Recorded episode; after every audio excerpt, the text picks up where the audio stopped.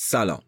من امیر نیرزاده هستم و شما رو به شنیدن چهاردهمین قسمت از پادکست سریالی سیپینس دعوت می‌کنم. سیپینس یه پادکست سریالیه. پس اگر تازه به جمعمون اضافه شدین پیشنهاد می‌کنم برین و از اول مهمون ما شین. این پادکست مناسب افراد زیر 18 سال نیست. همچنین اگر روحیه حساسی هم دارین لطفاً به این پادکست گوش ندین. هدفونتونم بذارین تو گوشتون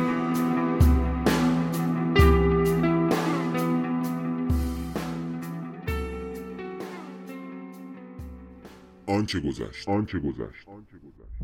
ای خدا آخه این چه موقعیتیه؟ یه فکری به سرم زده بود. به ساعتش اشاره کردم و گفتم بعد از اینکه برگشتی تو انباری دو دقیقه وقت بگیر و بعدش بلند به میسم بگو اومدم بوغ نزن. رفتم تو پشت بوم و پاورچین پاورچین خودم و رسوندم ده قدمی یارو و پشت کولر قایم شدم. میسم بوغ نزن بابا اومدم خواب بودم. نزن نزن. یارو سری تفنگشو در آورد و صدا خفه کن و بس به تفنگش. تنابو انداختم گردنشو محکم کشیدم زیر پاش. انداختمش تو تور هرون زاده تفنگشو از دستش در آوردم. بردیمش تو خونه. شالو از رو صورتش برداشتم. ادریس.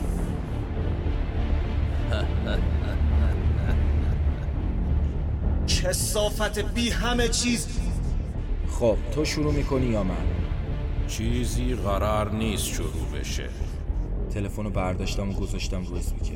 سلام رئیس. کار انجام شد. مشکلی نیست رئیس. خیلی خوب. از شر جنازه و خلاص شین صندوقم بیاریم اگر عملیات تموم شده انگشتراتونم از دستتون دراریم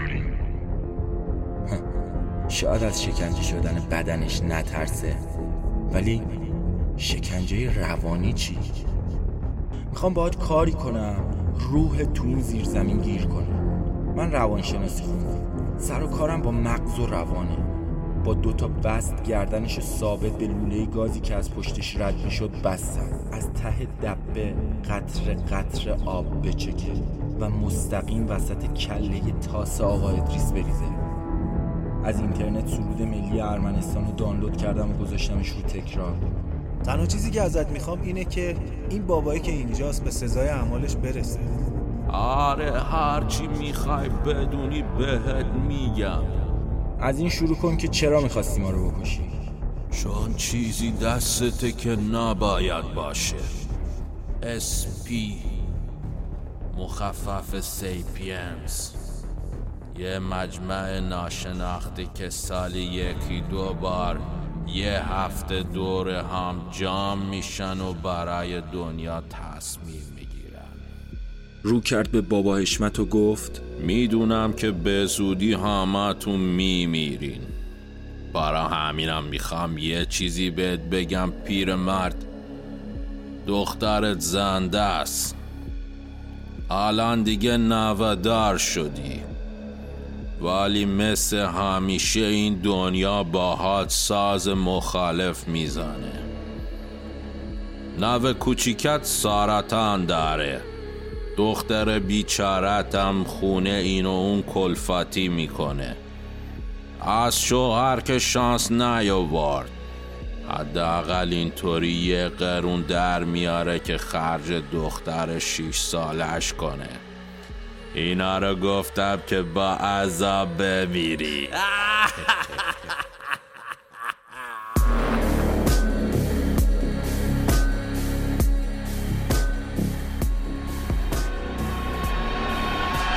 بابا اشمت چند ثانیه خشکش زده بود. از شدت خشم ابروها و گونه هاش میلرزید. هضم کردن این ماجرا برای حشمت خیلی سخت بود. یوهو حمله کرد به سمت ادریس. خفه شو خفه شو خفه شو نمی‌ذارم زنده اینجا بری بیرون. اسم دختر منو به زبونت نیار. با موری به زور تونستیم از رو ادریس بلندش کنیم. از زیر زمین رفت بیرون. میسم هم دنبالش رفت. به موری گفتم برو دنبالش این دیوونه شده یه وقت بلایی سر اون یارو نیاره. موری با عجله رفت دنبالشون. حالا می‌خوای چی کار کنی؟ الان که همه چی رو می‌دونی. تو مال این جنگ نیستی. واقعا باید چی کار کنم؟ اگر آزادشون کنم و برن خیلی اوضاع پیچیده میشه. اگه بکشمشونم که آخه یکی نیست به تو بگه تو جرعتشو داری؟ نکنه واقعا فکر کردی می‌تونی با اینا بجنگی. از انباری رفتم بیرون و دیدم بابا اشمت و میسم نشستن لب پله های حیات حشمت به هم نگاه کرد. چشاشو به هم دوخ بعد از یه چش تو چش طولانی گفت ببین آقا جون من تا تهش هستم. حتی اگه می‌خواد به قیمت جونم تموم شه. ولی همین جوری هم خشک و خالی نمی‌تونم باشم آقا مهدیار. شرط داره. ببین آقا مهدیار جان من از تمام خاطرات زندگیم با زنم و دخترم. همون یه دونه قاب عکسی که دیدی رو داشتم. که این بی همه چیز آشغال همونم گرفت. دیدی که چجوری پنجاه نفر رو زنده زنده تو اون آتیش سوزوند. این بی همه چیز کسافت رو باید بکشین بعدش حرف حرف تو بی برو برگرد و بدون سوال آقا مهدیار. هرچی تو بگی بدون حرف پس و پیش. قبوله؟ موری اومد نزدیک و گفت مهدیار درست شنیدم؟ چی گفت؟ چی میگه؟ میگه این یارو رو بکشیم دیگه چی؟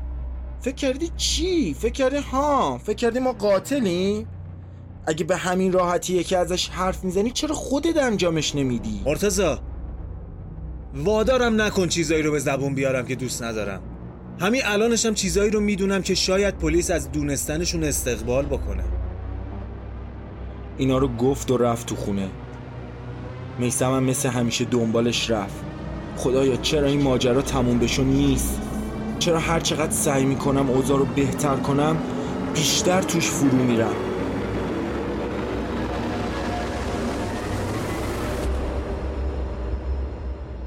رفتم تو خونه و به بابا اشمت گفتم یه شرط دیگه بذار.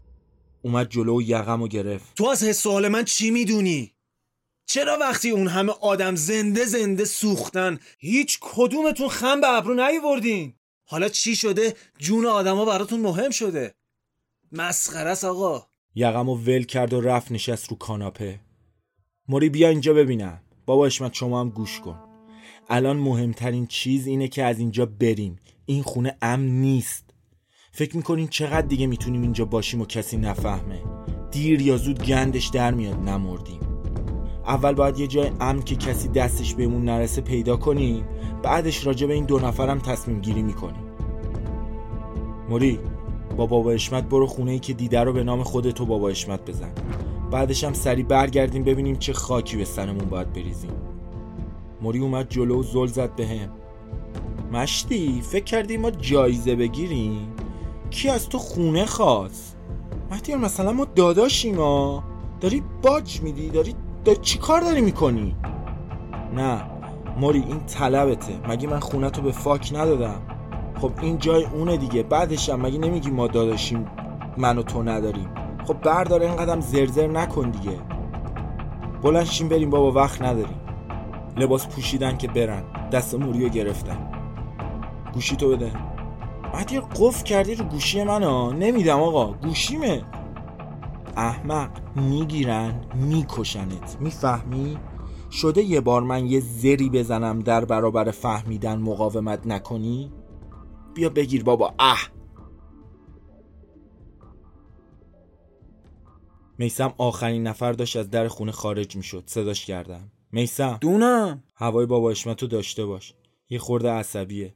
برگشتنم وایسین یه خورده خرید کنین تو خونه هیچی نداریم برای خوردن. پول دست بابا اشمت هست. هوادمت حل تتات فقط میگم نیایم ببینیم با دوباره دادین ترکوندین خونه رو رو در خودتون خراب کردین. آقا نیایم دوباره اون دوری پت در بمونیم. بوق بدنم باد نکنی بوق بدنم باد نکنی. بیا برو دیگه. اه. خب بابا خب بابا. رفتم دیگه. اون دوری نگاه نکنم. دوغی کردم ناراحت ندار رفتم. اصلا تو هر دوری دلت می‌خواد منو نگاه کن. قربون اون برگشتم تو انباری پیش ادریس. تا منو دید به هم گفت شما دیگه چه جور آدمایی هستین؟ این همه مدت تو این زیرزمین منو بستی به صندلی یه لیوان آب غذا ندادیم بهم. برگشتم تو آشپزخونه و براش یه لقمه نون پنیر گرفتم. یه لیوان آبم برداشتم. اومدم تو انباری و دادم بهش خورد. بعد از اینکه غذاشو خورد به هم گفت شنیدم تو حیات پیرمرده به چی می‌گفت. راستشو بخوای دیگه بارم فرقی نداره که تو منو بکشی یا نه. چون حتی اگر از این جام زنده برام بیرون تشکیلات بهم رحم نمی‌کنه. نباید می ترسیدم که برادرم رو بکشی یا خودم این گناه از طرف سیستم نبخشودنیه قطعا به قیمت جونم تموم میشه. پس خلاصم کن. اگه میترسی خودم می‌تونم راحت ترین و بیدرترین راه بد نشون بدم. من قاتل نیستم وحشی نیستم. اگه می‌خواستم بکشمت همون موقع که تو تور بودی یه گوله تو سرت خالی می‌کردم. ولی اگه می‌خوای زنده بمونی باید به هم دلیل بدی. یه دلیل که بتونم جلو بابا اشمت وایسم. دلیل؟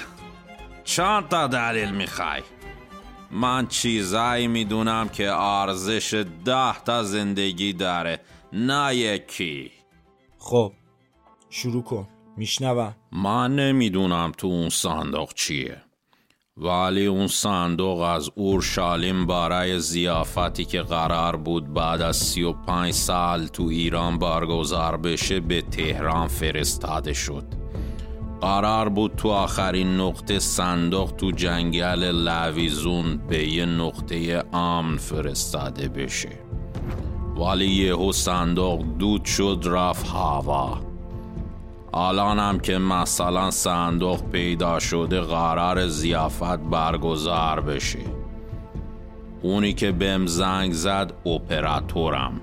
جز اون کسی اطلاعات شما رو نداره. اگه بتونی خودتون رو بهش برسونید و اطلاعاتتون رو از بین ببرید انگار غیب شدید. باقیشو تا وقتی مطمئن نشم برادرم زنده و باهاش حرف نزنم نمیگم.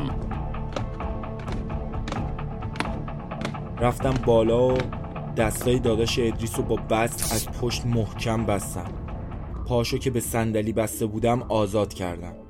اسلحه رو گذاشتم رو سرش و گفتم کوچکترین حرکتی کنی که نباید یک گوله تو مغزت خالی می‌کنم. را بیفت بردمش تو انباری و نشوندمش جلو ادریس. ادریس گفت بیا این گردن منو باز کن خفه شدم. این باستی که باستی به گردنم گردنم و باریده خم شدم جلو که بست گردنش رو ببرم. به محض باز شدن بست با کله گذاشت تو صورتم و پرت شدم عقب. وای خدا یادم رفته بود پای داداش عوضی ادریس رو به صندلی ببندم. وقتی پرت شدم عقب برادر ادریس گردنم و گرفت لای پاشو انقدر فشار داد تا از هوش رفتم.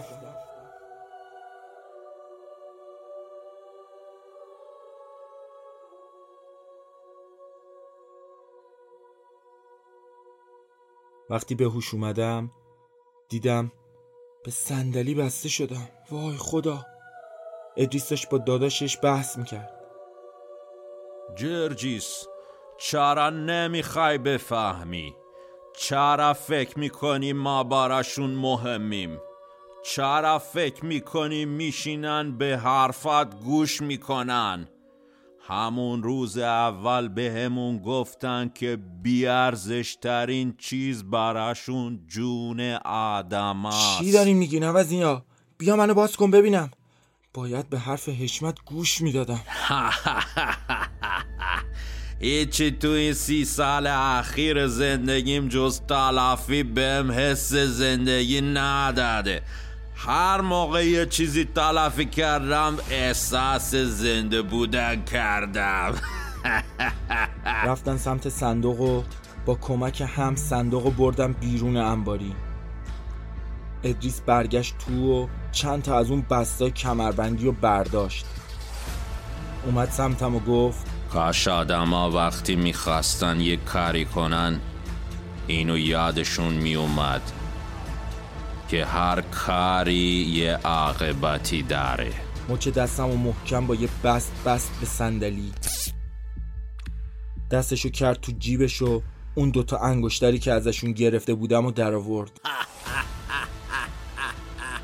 میخندید. انگشتر رو دستم کرد. با یه بست دیگه بالای انگشتم و محکم بست که به هیچ وجه نتونم انگشتر رو از دستم خارج کنم. با تیکه پارچه هایی که افتاده بود رو زمین چشامو بس چند قدم ازم دور شد و گفت مینش نوراندی پوم دوست من احساس می‌کردم مرگم نزدیکه. بعد رفتن ادریس یهو آروم شدم. احساس می‌کردم بالاخره همه چی قرار تموم شه. درست من برنده این بازی نشدم. ولی دیگه بازی تمومه. چند دقیقه تو سکوت انباری نشسته بودم که از هوای سردی که وارد انباری شد متوجه شدم در انباری باز شده و یه نفر اومد تو. یه چرخی تو انباری زد و اومد جلوم وایساد. لوله سرد تفنگشو گذاشت رو پیشونیم و برداشت. چند قدم رفت اونبرتر و با تلفنش حرف زد. پای تلفن می‌گفت الیک 77 76 هم. به اپراتور 64 24 وصلم کن. سلام رئیس. اینجا به جز اون پسری که صندوق دستش بود کسی نیست. بستنش به صندلی صندوقم اینجا نیست. بعدش هم گفت در دست اقدام قرار می‌گیره رئیس. از صندلی بازم کرد و چشامم باز کرد. تو چشام زل زد و گفت اگه فکر فرار به سرت بزنه یا بخوای هر اضافه کاری دیگه ای که فکرشو می‌کنی انجام بدی همینجا جلوی همسایهاتون و بچههایی که تو کوچه دارن فوتبال بازی می‌کنن خلاصت می‌کنن را بیفت منو برد توی ون سیاه رنگ. خودشم سوار شد. به غیر از اونی که منو برد تو ون دو نفر دیگه هم تو ون بودن. یه راننده و یه زن که زیر گردنش تتوی دیریم کچر داشت. دستامو از پشت با دستبند بست. پاهامو با یه پارچه محکم سفت گره زد. یه چشبند از جیبش در آورد و چشامو بست. حس گوسفندی رو داشتم که خودشو سپرده به دست قصاب. بعد از چهل دقیقه حرکت ماشین متوقف شد. از ماشین پیاده شدن و رفتن.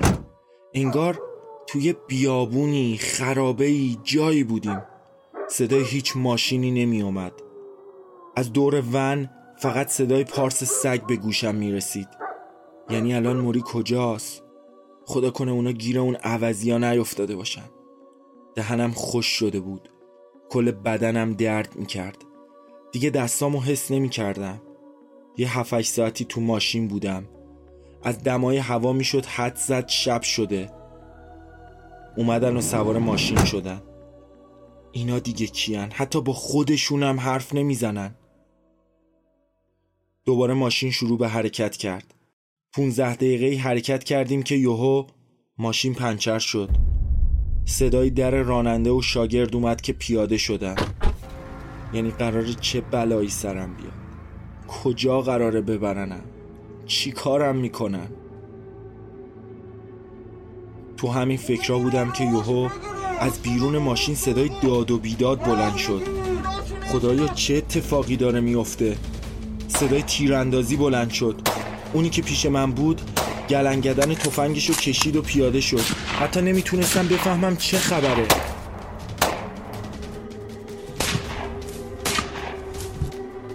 با اینکه چشمند رو صورتم بود چشامو بسته بودم. صدای تیراندازی متوقف شد. یه نفر در کشویی ونو باز کرد. دوست داشتم دود شم و برم هوا یا شایدم یه قطره بشم و برم تو دل زمین. دستشو گذاشت رو صورتم و اون چشمند از رو صورتم برداشت. چی؟ ادریس؟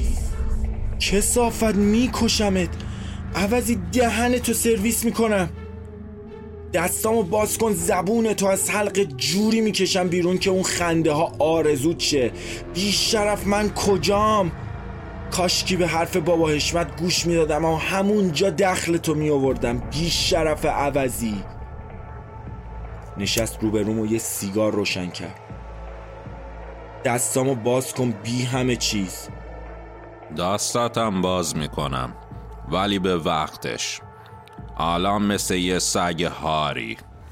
باید یه چیزایی بشنوی و بدونی. بیش شرف اگه دستامو باز کنی زندت نمی‌ذارم. نه ساعت تموم منو تو اون زیرزمین خراب شده شکنجه کردی. منم تلافی کردم. حساب بی حساب الان مساوی شدیم. می‌دونستم نمیکشنت چون صندوق اونجا نبود. اینا فکر می‌کنم بردی یه جای دیگه قایمش کردی. پس بچه نشو این قاعده بازیه. چی میگین شما؟ گاهی پشت به زین گاهی زین به پشت. جرجیس مرد. حرف گوش نکرد. فکر می‌کرد اگه بره باراشون توضیح بده میبخشنش. ولی من می‌دونستم بخششی در کار نیست. الان جای تو همه دنبال منن. چون من تهدید جدید سیستمم و باید تقاس کارم و پس بدم. ولی می‌دونی می‌دونی که دشمن دشمن من دوست منه. پس باید متحد چیم اگر می‌خوایم نمیریم از کجا بدونم کاسه زیر نیم کاست نیست؟ پاهامو باز کرد و پیادم کرد. توی جاده تقریبا متروکه بودیم. خیلی هوا سرد بود. جنازه اون سه نفر رو به هم نشون داد و گفت واقعا به نظرت این شابی کاسه زیر نیم کاسه است؟ خب حالا چی صندوق کجاست؟ حرفم تموم نشده مرتزا و حشمت و میسم دست سیپینسان وقتی تو رو از اونجا بردن یه گروه دیگه اومد خونت و همونجا گرفتشون چی؟ نه همش تقصیر توه داغ نکن برا من. وقتی اون صندوق برداشتی باید فکر اینجاشم می‌کردی. دیر یا زودی اتفاق میافتاد. دارن میبرنشون همون جایی که قرار بود تو هم ببارن. من می‌دونم چطوری بریم اونجا. ولی باید از جونت سیر شده باشی و چشت رو همه چی ببندی.